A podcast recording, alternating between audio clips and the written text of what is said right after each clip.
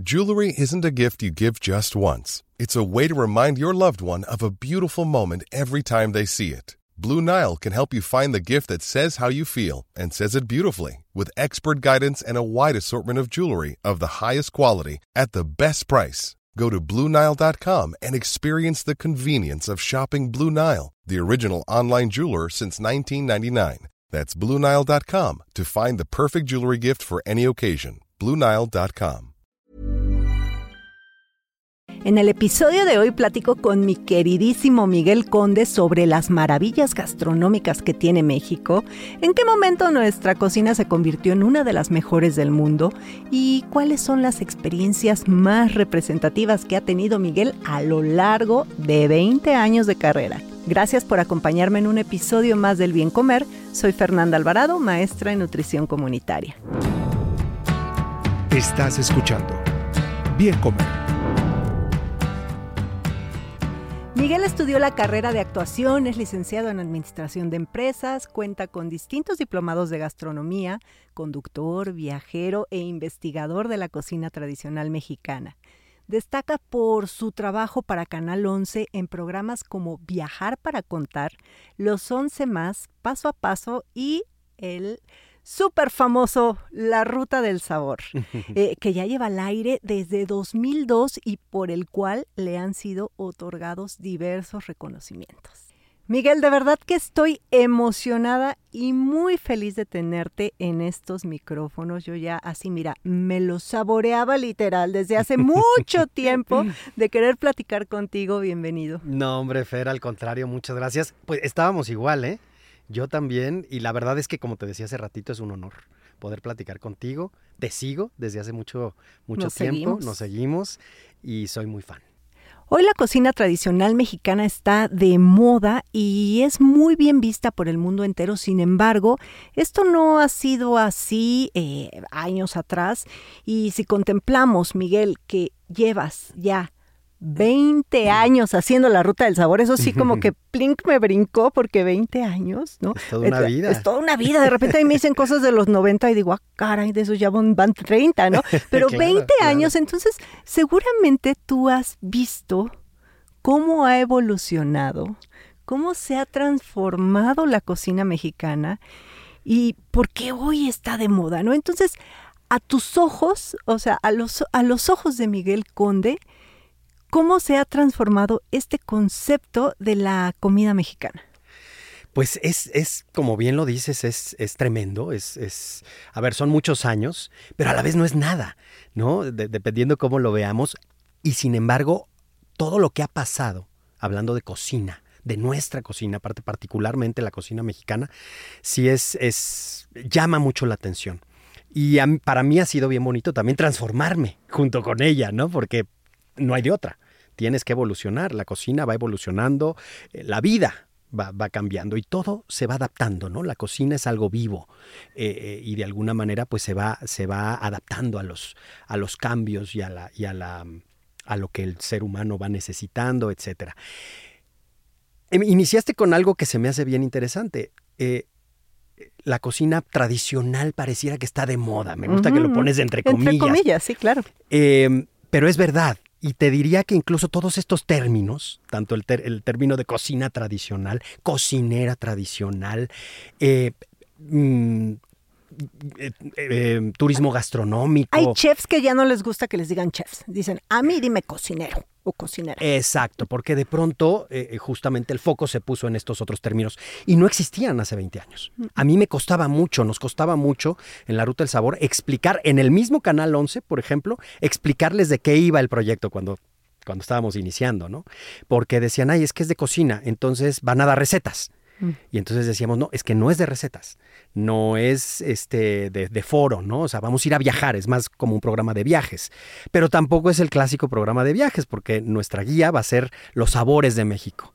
Ah, entonces van a ir con chefs, ¿no? Mm. Llegábamos a todos los lugares y siempre era de, eh, aquí está el restaurante. Y nosotros, no, es que, mira, queremos ir a las casas con, con, con alguien eh, eh, que sea reconocido en la comunidad, cocinera, cocinero, por preparar el mejor mole poblano o el mejor, las mejores enchiladas potosinas, eh, el platillo dependiendo del lugar en donde estábamos. Y era bien difícil, bien difícil porque todos decían, ah, entonces quieren hablar con un chef.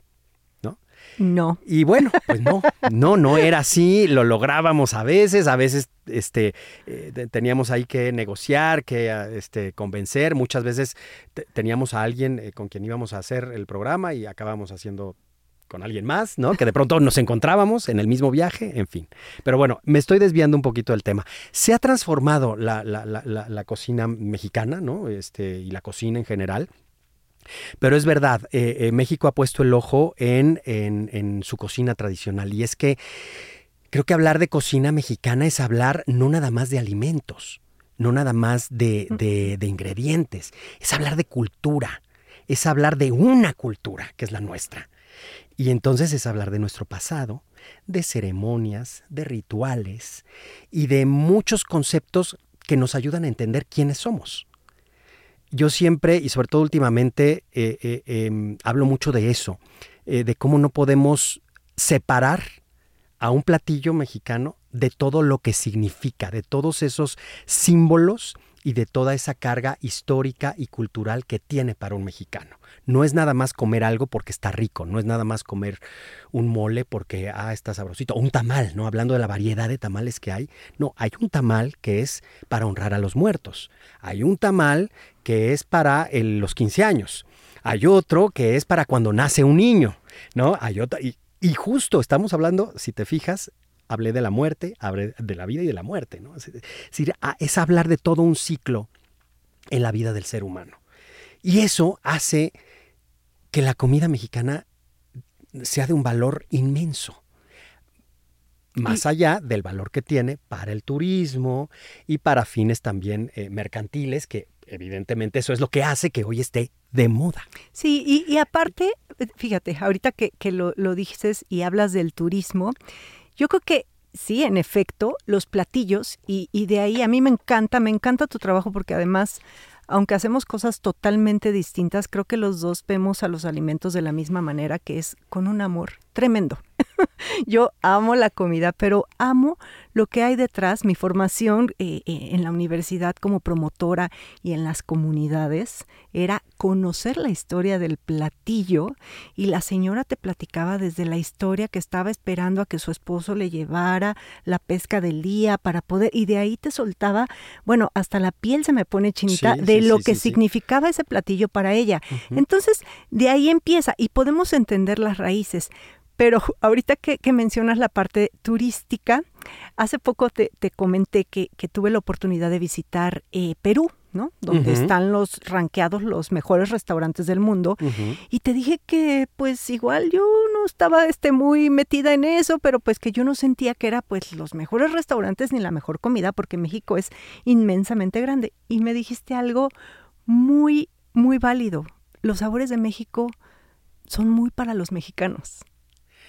Mira, es que, bueno, eh, eh, ese es un tema bien, bien hasta polémico, ¿no? El tema de la cocina peruana y la cocina mexicana, que tampoco soy experto en la cocina peruana, pero tuve la oportunidad de estar también ahí el año pasado. Eh, si algo tienen las dos cocinas es que las dos son como pilares de la cocina mesoamericana, ¿no? Y entre los dos, digamos que, que le regalaron al mundo todos estos ingredientes que le dio América, a Europa, a Asia, en fin, ¿no? Desde el cacao, el maíz, por supuesto. Que no hay este, tortillas en Perú. No hay tortillas en ¿no Perú. Tiene una tortillita? No. yo lo que siento es que el desarrollo de esos ingredientes, ¿no? De los cuales también ellos son muy orgullosos, particularmente el maíz y el cacao, y ahí como que pelean con México quién fue primero y tal. Este, en el cacao es muy, muy, muy claro, ¿no? Porque pareciera que los orígenes eh, eh, se dieron ahí, en esa zona. Sin embargo, las culturas eh, que, habitaron esta zona, la parte de México, son las que lo domestican y las que lo, lo hacen suyo en la cotidianidad, ¿no? Desde moneda este, de cambio, ¿no? O sea, para las transacciones hasta em, alimentos, ¿no? Todas estas bebidas que tenían ya aquí las, las culturas prehispánicas. En fin, pero yo, como yo siempre digo, no, no vamos a pelear, o sea, porque la comida no, es de nadie, ¿no? Es espectacular sus platillos, pero, pero lo sí que es más compleja la cocina mexicana. Es que la, o sea, no cualquier extranjero come un mole. No cualquier Eso, extranjero eso, come un chile eso. relleno. Y en Perú, pues sí, cualquier persona se come un cevichito porque son sabores muy suaves, muy... Más Quizá no los, corazoncitos esos que ven, este, como ca- cauchos, me parece. Los que, este, como- anticuchos. anticuchos. Anticuchos, sí. Tal vez no le pues, entra a todo el mundo, pero este, pero digamos que es más suave. Es, más Es una para- cocina más, más noble, ¿no? Eh, Ujú. pensando en el paladar universal. La cocina mexicana, volvemos a lo mismo, hay que entenderla, ¿no? Para poder saborear un mole y esa complejidad de sabores. eh, ahí- está todo el mundo. En un mole, estamos hablando mucho de mole, digo, ha salido mucho el mole, pero sí, un mole poblano tiene sabores de todo el mundo. O sea, es el mestizaje en toda la extensión de la palabra. Está Asia, está Europa, eh, por supuesto América. eh, es complejísimo. Y entonces son sabores que exigen un paladar Sí, muy, muy eh, educado, muy, eh, este, que le entre, pues. de hecho, el Y mismo hay picante. que entenderlo. El picante no lo comen igual en el norte que en el centro. No, en, en- en Sinaloa, Sonora, yo les hablo siempre de tlacoyos y me dicen, ¿qué es eso? Sí, sí, sí. Que esa es otra cosa bien interesante. No podemos hablar, vaya, estamos acostumbrados a hablar de cocina mexicana, pero realmente tendríamos que hablar de muchas cocinas mexicanas. Son cocinas regionales. No tiene nada que ver la cocina de la península de Yucatán con la del centro de México, con la del Bajío, con la de Oaxaca.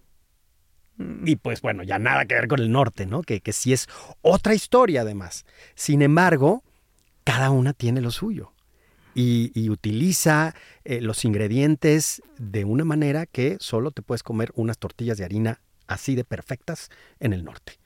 ¿no? Y no las vas a encontrar en el sur. a ver, cuéntame alguna, alguna experiencia que te haya sido así representativa en 20 años. Digo, debes tener muchas, pero una que digas, me gano. Híjole, sí, e- es bien difícil porque como bien lo dijiste, hay muchísimas. Y sobre todo, ¿sabes qué aprendes al viajar? Y yo es un consejo que siempre le doy a la gente, a no comparar. A no comparar y a dejarse seducir y llevar por el momento. Entonces, en ese sentido siempre les digo, la mejor comida es la de hoy, ¿no? O la, o la- o la- la que acabo de comer, pues la de ayer. Porque trato de estar ahí, vivir el, el momento presente y, y dejarte sorprender por esos sabores y por esos platillos. Pero bueno, ya por cuestiones personales, por la, por cómo llegas de pronto a un lugar, este, a ver, eh, me iría a las dos penínsulas. Ahora sí que para dejar el, toda la parte del medio, este, para que nadie se vaya a sentir. Sí. Pero me voy a los dos extremos. Eh, La primera vez que grabé en Yucatán, la cochinita pibil fue un impacto tremendo. Porque además de que creo que es la mejor cochinita que he probado en mi vida, y fíjate, fue en Yaxuná, que hoy de hecho le volvieron a poner el ojo a Yaxuná con el tema de la cochinita Sí, sí. pibil por un programa que se hizo para, para una cadena, una plataforma, para Netflix, se puede decir, ¿no? Este, pero bueno, nosotros hicimos este, este capítulo 2003, 2002, por ahí, y fue un impacto muy fuerte, te digo, porque la cochinita estaba maravillosa, pero además porque para mí culturalmente fue un impacto muy fuerte, ¿no? Era una comunidad en donde los hombres hablaban español, las mujeres hablaban maya, Mm. sí entendían y hablaban el español, pero mm, po- como poquito, ¿no? Y sobre todo siempre con la cosa de, si es en español, es con ellos, ¿no? Entonces fue para mí como encontrarme con un México que no estaba tan familiarizado en ese momento y con toda esa complejidad cultural que, que- que- que tiene este país. Fue un problema, o bueno, fue un reto para comunicarme y para poder establecer ese diálogo. Incluso empecé a hacerlo con una señora y, lo, y tuvimos que eh, cambiarlo, la señora Miriam, que la acabo de ver nuevamente y eso fue hermoso. Qué maravilla. Este, eso estoy disfrutando mucho ahora, fíjate, reencontrarme de pronto con muchas eh, señoras, señores a los que conocí hace muchos años y, y han sido encuentros bien bonitos y como de mucho agradecimiento y de mucha emoción. Entonces, bueno, te digo, está ese. Y mira, re- recuerdo además ya después de todo el reto que significó grabarlo, a la hora que probamos esa cochinita, se me La hace agua mejor. boca. O sea, Es que eh, es el cerdo, pero es también el tiempo. Son platos de cocción lenta. Hoy estoy convencido que tenemos que revalorar la lentitud, Fer. Vivimos con un acelere y hay platillos como ese, como la cochinita pibil, que te enseñan que hay que, tiene que pasar el tiempo y tenemos que ser pacientes y que tiene que pasar, si quieres esa cochinita inolvidable, tiene que pasar toda la noche y hasta el día siguiente te la vas a comer. Y luego me iría a Baja California, que para mí yo no conocía este, la península de Baja California en, en ese primer viaje y fue un impacto tremendo. O sea, el mar de Cortés, que es bellísimo con el contraste del desierto. ¿También al inicio? También muy al inicio, como 2003. Y me viene a la mente un programa que hicimos en Loreto, eh, muy sencillo, pero luego a veces en lo más sencillo es lo más rico, que eran unas almejas chocolatas, este, que las entierran en la arena, cubren, hacen una capa de, de como de, de, piedras, de, como si fuera grava, ahí colocas la, colocan las almejas, lo cubren con una hierba que solo se da allá, la encienden, esperas a que se consuma, igual, tiempo. Tiempo. Tiempo. Esperas a que se consuma. Y en ese esperar a que se consuma, pues que la cervecita. Y en eso pues ya viene el atardecer. Y entonces tú estás extasiado con ese paisaje hermoso, con este ahumado que te está llegando, los aromas de lo que está sucediendo ahí en ese fogón que se armó en la playa. Y después probar esas almejas sin nada. Qué rico. Nada más con ese, ese ahumado, ahumadas, y con lo que le da ese saborcito que le da esa hierba, maravilloso. Y entonces son momentos que sí, mira, se me pone chinita la piel y casi te diría que te dan ganas de llorar, ¿no? De, de esos segundos de felicidad, ¿no? Que te dan los viajes. El tip de la semana. Camina descalzo.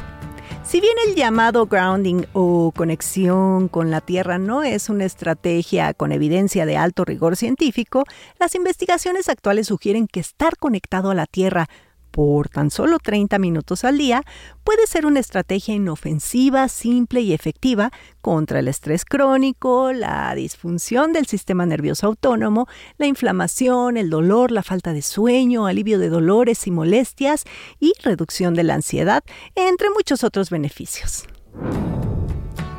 Estás escuchando Bien Comer. Miguel, creo que mm, yo podría seguir escuchando experiencia tras experiencia porque de verdad hasta olía esas almejas. Oye, yo que luego no hablo, no hablo nada, ¿no? Yo también me puedo seguir. Olía las almejas. Pero también me gustaría platicar contigo sobre, justo, a ver, comenzamos entrecomillando que la cocina mexicana está de moda. Y yo veo que antes, bueno, pues ir a un restaurante fifi era el francés, el italiano, ¿no? Los tradicionales españoles del centro. y, No, bueno, Ahora lo fifi y lo nice es ir con un chef mexicano, ¿no? Claro. Y a, estos restaurantes que tienes que reservar como seis meses antes y vender un riñón para poder pagar la cuenta. Entonces, ¿cómo? O sea, todo, todo este cambio a raíz de... ¿Por? Eh, sí, y es un tema bien polémico, ¿no? Porque es mm. hablar de la gourmetización de la cocina mexicana, es hablar de precios exorbitantes, eh, em, sin embargo, pues yo trato siempre de verle como el lado positivo, ¿no? Eh, como todo en la vida tiene un lado oscuro y un lado luminoso. E, este tema lo tiene también, ¿no? Y yo por un lado celebro que justo hoy estemos volteando a ver a esa cocina que por muchos años estuvo, si no olvidada, era una cocina de pobre, o era, no, una tortilla, ¿cómo? No, eso, estamos celebrando, ¿no? Entonces tráete el pan y tráete esto y tráete el otro. Yo nunca he discriminado nada yo le entro a todo. Voy a partir de ahí, ¿no? Sí. Y hay más bien hay platos que digo, no, este con tortillita, ¿no? Ah, sí, este trae un bolillo. Si, estás en una boda o que eh, dices, chino, pues este nomás les faltó la tortillita. Celebro que hoy lo hagan. Hoy la cocina mexicana está presente en esas mesas, como tú dices, eh, eh, sofisticadas, ¿no? Desde un gran restaurante hasta una ceremonia, este, fifi o como queramos, el adjetivo que queramos ponerle, ¿no? Ahí está una tortilla, ahí vamos a encontrar un mole eh, eh, y demás. Lo que, lo que de pronto hace ruido, ¿no? Es justo como de, se empieza a, encarecer, por ejemplo, ¿no? Estos precios que de pronto son... Pero a veces yo creo, y mira, me voy a poner de abogado del diablo, pero yo creo que a veces es justificable porque si, si vas a estos lugares y ves el servicio que tienen, que son eh, empleados muy bien pagados, que además fomentan el consumo local a través de productores donde no les están este, quitando toda la ganancia. Entonces, creo que sí, que, que por ahí viene, ¿no? Un poquito los Sí. costos. Y la parte de, de y, y- y- y- y siempre que veo a estos grandes eh, chefs, que si Olvera, que si todos lo- lo- los grandes chefs que han triunfado a nivel mundial, a veces hago como un poquito esta analogía igual que en el cine. De repente nadie volteaba a ver las películas mexicanas sí, sí, sí, sí. y hoy están ahí, ¿no? Hoy México está de moda. Bueno, el Día de Muertos, ¿no? Sin ir más lejos, eh, con ese ejemplo que pones. Sí, sí, sí, te digo, yo celebro mucho eso, ¿no? Que, que, que, que gracias a esto estamos volteando, volteando a ver la cocina mexicana y está eh, como protagonista en, en- en todos lados, ¿no? Se habla, se habla de eso, como bien lo dices. Eh, hay mucho que hacer ahí, o sea, eh, creo que también una cosa maravillosa es esto que, que mencionas, ¿no? Que muchos de estos lugares, de estos restaurantes, precisamente están valorando, revalorando justo todo lo que hay detrás. Y entonces, eh, eh, preocupándose por ir al origen, ¿no? Por- porque, por, por darle esa trazabilidad, ¿no? De los ingredientes que utilizan y garantizándole al comensal que este, ese producto viene, como bien dices, que es un producto local, que viene de, de- de tal campo, eh, de tal productor muchas veces, eh, y eso, eh, creo que por ahí va, por ahí va la cosa, y eso tiene un costo. Y sabes también que me encanta de todo esto, y yo también aplaudo que ahorita los ojos del mundo estén en la cocina mexicana, en que a los mismos locales nos hace voltear a ver Sí. productos que ni conocíamos o no te atrevías a comer, como los bichos, y de ahí me puedo ir a distintos vegetales, ¿no? Leguminosas que decías, ¿cómo? O sea, eso yo nada más las comía, este, no, eh, doraditas, ¿no? Las habas, ¿no? Entonces creo que también nos acerca a eso. Y ese es un gran punto que estás mencionando y que tiene que ver más con tu, con tu campo, pero creo que también eh, ha estado muy presente. Y es como esta eh, valorar toda la parte nutricional que Mm. tiene la cocina mexicana. A ver, una pregunta que a mí siempre me han hecho desde que empecé era, ¿y cómo no está de este tamaño? ¿no? Ah, mira, Si yo te quería preguntar eso, ya me veces". ganaste. Pero ya me justo, autoricé la pregunta. Es que, pero sí, Miguel, estás en perfecta forma. no, no Y tan perfecta, Si pero... yo me anduviera así como tú en tus viajes, síganlo en el Instagram, quien si no lo siguen. Y, y, y la verdad es que te metes unos deleites de todos los días. ¿Cómo le haces? eh, volvemos a eso, ¿no? O sea, es uno, porque es cocina, es una cocina muy sana. Muy saludable, llena de propiedades.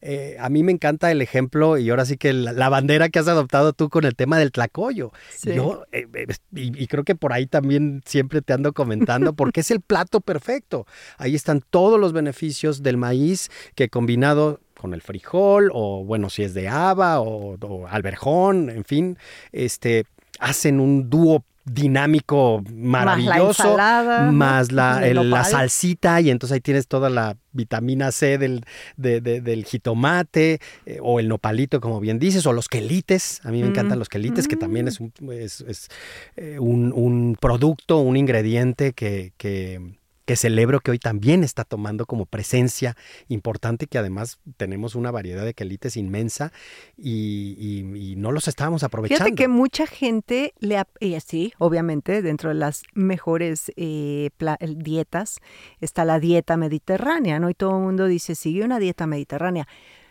La dieta de la milpa es, haz de cuenta que es un equivalente. A ver, en lugar de aceite de oliva, vamos a utilizar aceite de aguacate.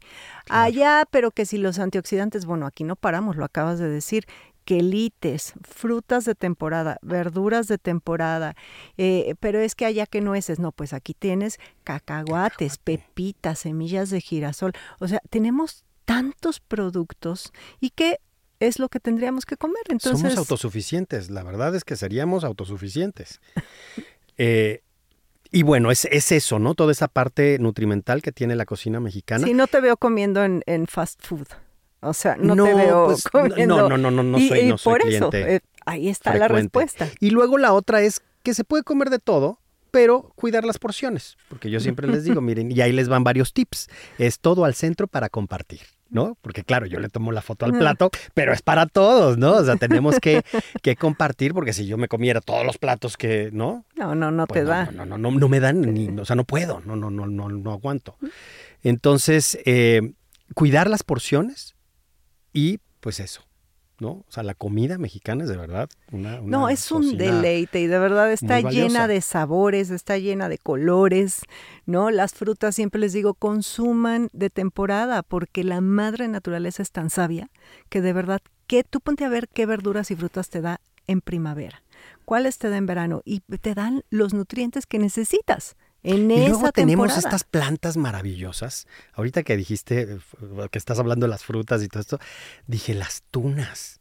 Y entonces me vino a la mente esto, ¿no? Tenemos estas plantas que son de verdad un milagro, como el nopal, como el maguey, que nos dan todo. Y productos que tienen mucho, eh, que nos cuidan, que, que cuidan nuestra salud, ¿no?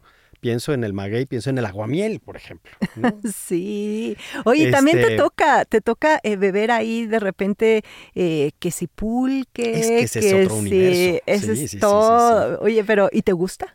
Me encanta. Sí. El un buen curado y el- es. y el- un- y no, te voy a decir que un buen pulque no necesitas que esté curado, o sea, que ningún curado. Mm. A mí natural, cuando es fresco, ese sabor, esa viscosidad o ese sabor un poquito que a mucha gente le, le puede costar y que justo con el curado ya dicen, ah, bueno, pero si es curadito, sí. Si es un pulque fresco, no, hombre, no necesitas, no necesitas nada más. A mí me encanta esa como Oye. textura y además siempre pienso que está lleno de probióticos. Entonces yo siempre, siempre, muchas veces que como, te lo juro que sí digo, no, o sea, esto ya, ya, Salud ya digestiva. Mi, mi- mi flora intestinal va a estar fuerte, este, y entonces, bueno, pues además, pues todo el ritual, ¿no? que ¿Bichos conlleva, o sea, compartir, me encantan. O sea, sí, me encantan. O sea, yo desde niño, mira, tuve, yo soy de San Luis Potosí. No es una región y, de- y del, del centro, o sea, de la capital. Entonces, esa es una zona que no es muy eh, rica en ingredientes, ¿no? Porque es, es- es el altiplano, es desierto, eh, eh, entonces no es una cocina súper variada como la que hay aquí en el, en el centro, o la que hay en la Huasteca, ¿no? En la. Huasteca Potosina sí hay una gran variedad de productos. Eh, sin embargo, mis papás eh, eran unos grandes viajeros y entonces como, y, y viajaban con, ahora sí que a través de la comida. Entonces creo que con ellos ahí ellos me enseñaron a hacerlo. Entonces con ellos probé los, los, Los eh, bichos. los bichos. Particularmente a mí me encantaban los, este, se me fue el nombre, eh, se me fue de la... Las hormiguitas. No los más comunes, hombre, los, Los este, chapulines. chapulines, los chapulines. Se me fue el nombre, chapulín. Entonces yo siempre me han encantado los chapulines. Y ya de ahí eh, las chicatanas, los, los escamoles. Gusanos de maguey. Los gusanos de maguey me encantan. Las orugas. Las oruguitas esas son más grandes. orugas, son más grandes. Pero el gusanito rojo, eh, este. ¿Y algo que no te encantar. Fíjate que lo que me ha sucedido y que es bien bonito es que al revés, habían cosas que quizá no que no me gustaran porque no, te digo, creo que tiene que ver con la educación. A ver, de niño me acuerdo que alguna vez me costaban las vísceras, Mm. sobre todo. Este, todo lo, lo que tenía textura así como más complejita, ¿no? Este, las patitas de puerco o las vísceras en general. El hígado sí me gustaba. Es que te digo, desde niño a mí me, Ah, tú me eres todo y me enseñaron. Eso tiene mucho que ver con, Sí. con, con- creo que yo como, como los padres introducen a los hijos a la, a la comida. Pero por ¿no? supuesto, Es- o sea, el ejemplo arrastra y es de los de lo que yo siempre les digo cuando me dicen, es que mi hijo no come verduras, ¿A t- ¿tú las comes? Exacto. ¿Te ve comerlas? Entonces, siempre a los niños, Sí. esos platillos, esos menús infantiles, bueno, los detesto, que están llenos de nuggets y hamburguesas, ¿por qué un niño tendría que comer distinto De a? acuerdo, de Y cuando lo digo me dicen, seguramente no tienes hijos, ¿no? Sí, sí tengo una ya adulta, pero cuando era niña No, pero- comía igual que los que estamos comiendo a la mesa y eso se aprende. Eso, eso es fundamental y entonces creo que, creo que tuve como esa, ese ejemplo de mis papás. Entonces fui rompiendo esas barreritas desde niño y haciendo la ruta del sabor, por ejemplo, te diría que amo la lengua y la lengua no me encantaba. Sobre todo porque la conocía desde crudita y, y esa, esa textura me daba un poco de ansias, ¿no? Me encanta la lengua. Y cuando la comí fue en, en Chiapas, en, en- Ay, no fue en San Cristóbal de las Casas, pero fue por ahí cerquita. Eh, Comitán. Dije, no puede ser que se me olvide en Comitán de Domínguez, que es, hay un plato muy, muy rico que preparan la lengua. Y es me una acuerdo carne que muy magra, me, me ¿eh? encantó y tan fue así que le dije, ¿sabe qué? Quiero repetir, porque aparte estoy venciendo algo que tenía yo. este, una barrerita ahí que tenía con el tema de la lengua. Que creo que muchos tenemos barreras. Yo la tengo con los insectos. ¿A ti sí te pasa con, con los insectos? las vísceras, sí. Mm. Me animé cuando mi hija, bueno, me decía, mamá, otro taco de chapulines con guacamole, por favor, ¿no? Y a mi esposo le encantan y yo es una barrera que procuro, procuro, procuro. Y lo mismo con la lengua y lo mismo con las vísceras. Poco a poco. Pese a que las vísceras, no sabes, una vez al mes echarte un hígado encebollado es llenarte de multivitamínicos. Hierro, ¿no? Bueno, tiene muchísimas cosas. Todos, o sea, no lo tienes que comer tan seguido, pero una vez al mes es tu multivitamínico perfecto. Ahora fíjate otra cosa, si escucháramos todos a nuestro cuerpo, también. Estamos bien desconectados de lo que nuestro cuerpo nos dice y ahí yo siempre digo que están las respuestas. Me vino a la mente por el tema del hígado. El hígado tiene un sabor muy fuerte. Si somos sensibles, el mismo cuerpo nos va a decir, esto es para una vez al mes, como bien lo describiste tú. A mí me pasa que hay alguna vez que, o, me dicen de pronto, ay, hay, hay hígado, ¿eh? Hígado cebollado. Hoy le digo, sí, quiero, ¿no? Al día siguiente, si me vuelves a servir hígado, si te digo, ay, no, ya, ya, con eso, porque tengo todavía el sabor aquí, ¿no? Y lo mismo con los platos de fiesta. Con el mole, con los chiles en nogada, que son pesados, pero los comes una vez al año. Y esa es la parte que yo sí creo que hay que cuidar, ¿no? E, este, y, que tiene que ver con este consumismo, ¿no? Esta, esta época que nos tocó vivir, ¿no? Eh, muy mercantil, y que es que podemos tener mole todos los días o chile en nogada casi todos los días, casi cualquier época. Que bueno, el chile en nogada tiene su rollo porque creo que es de los pocos platillos que se siguen que siguen respetando mucho su temporalidad. Han alargado la temporada. Han alargado y se ha vuelto todo un tema el pan de muerto que, ya empieza en agosto. Sí, sí, sí, sí, estoy de acuerdo. este, a mí por eso luego me, me gustan, aunque como bien dices, ya están también rompiendo esas barreras, este, esos productos o esos platillos porque nos recuerdan justo eso, la temporalidad de los alimentos. insisto, tu cuerpo y, la propia naturaleza te dice... Eh, Párale. ¿Cuándo y qué comer? ¿No? La mayoría de las veces. Pero bueno, estamos, insisto, muy desconectados de eso. Hay que retomarlo, hay que escucharnos, hay que observarnos y hay que estar atentos a lo que nuestros sentidos nos están comunicando, porque ahí están normalmente las respuestas. Derribando mitos. Las salchichas de pavo son mejores que las de cerdo. Falso. Tanto las salchichas de pollo como las de pavo, como las de pescado, las de res y cerdo, todas son carnes procesadas que debemos comer con moderación, ya que además de ser ricas en sodio y grasas no tan amistosas con el corazón, su consumo en exceso está relacionado con un mayor riesgo de cáncer colorectal. Estás escuchando Bien Comer. Miguel, ¿me podría echar un podcast como de dos horas contigo platicando? Porque se te da también, te gusta comer la lengua, pero también se te da la lengua igual que a mí. Entonces, pero qué gusto haberte tenido por acá, de verdad, un honor, honor, honor, desde cuando te quería tener eh, aquí en estos micrófonos y por fin se me hizo. No, gracias a ti, Fer. Lo mismo, como te dije al inicio, igual yo. Eh, y nada, pues hay que hacer otro. Oye, ya más adelante. ¿y dónde te, pueden seguir? ¿En Instagram tienes una cuenta padrísima? En Instagram eh, estoy como, bueno, Miguel Conde 75. Eh, estoy en Instagram, en Twitter y en Facebook también, igual. Miguel Igualito. Conde 75 en Twitter y en Facebook es Miguel Conde Oficial. Ahí está. Yo como quiera voy a estar ahí poniendo tus arrobas y en los programas. Está en YouTube, ¿no? Está en YouTube, exactamente en el canal de Canal 11. Eh, ahí pueden ver todos los programas prácticamente de la Ruta del Sabor, incluso los, los del 2002, 2003, están ahí, esos están en otro canal que no sé de quién es, pero que pues yo le agradezco porque gracias a eso de pronto yo también he echado mano para ver alguna receta o algún programa que no, este, que este, quería sacar algún dato.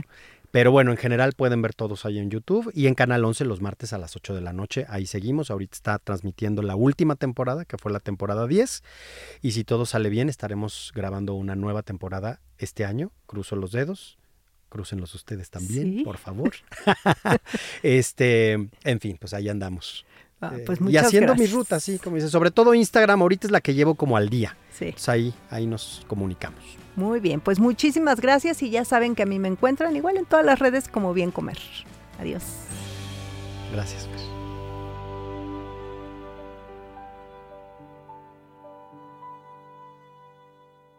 Las opiniones expresadas en este programa no pretenden sustituir en ningún caso la asesoría personalizada de un profesional. Tanto la conductora como Exile Content quedan exentos de responsabilidad por la manera en que se utilice la información aquí proporcionada. Todas las opiniones son a título personal.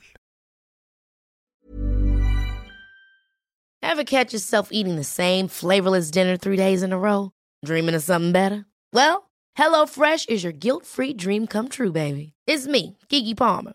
Let's wake up those taste buds with hot, juicy pecan-crusted chicken or garlic butter shrimp scampi. Mm. Hello Fresh. Stop dreaming of all the delicious possibilities and dig in at HelloFresh.com. Let's get this dinner party started.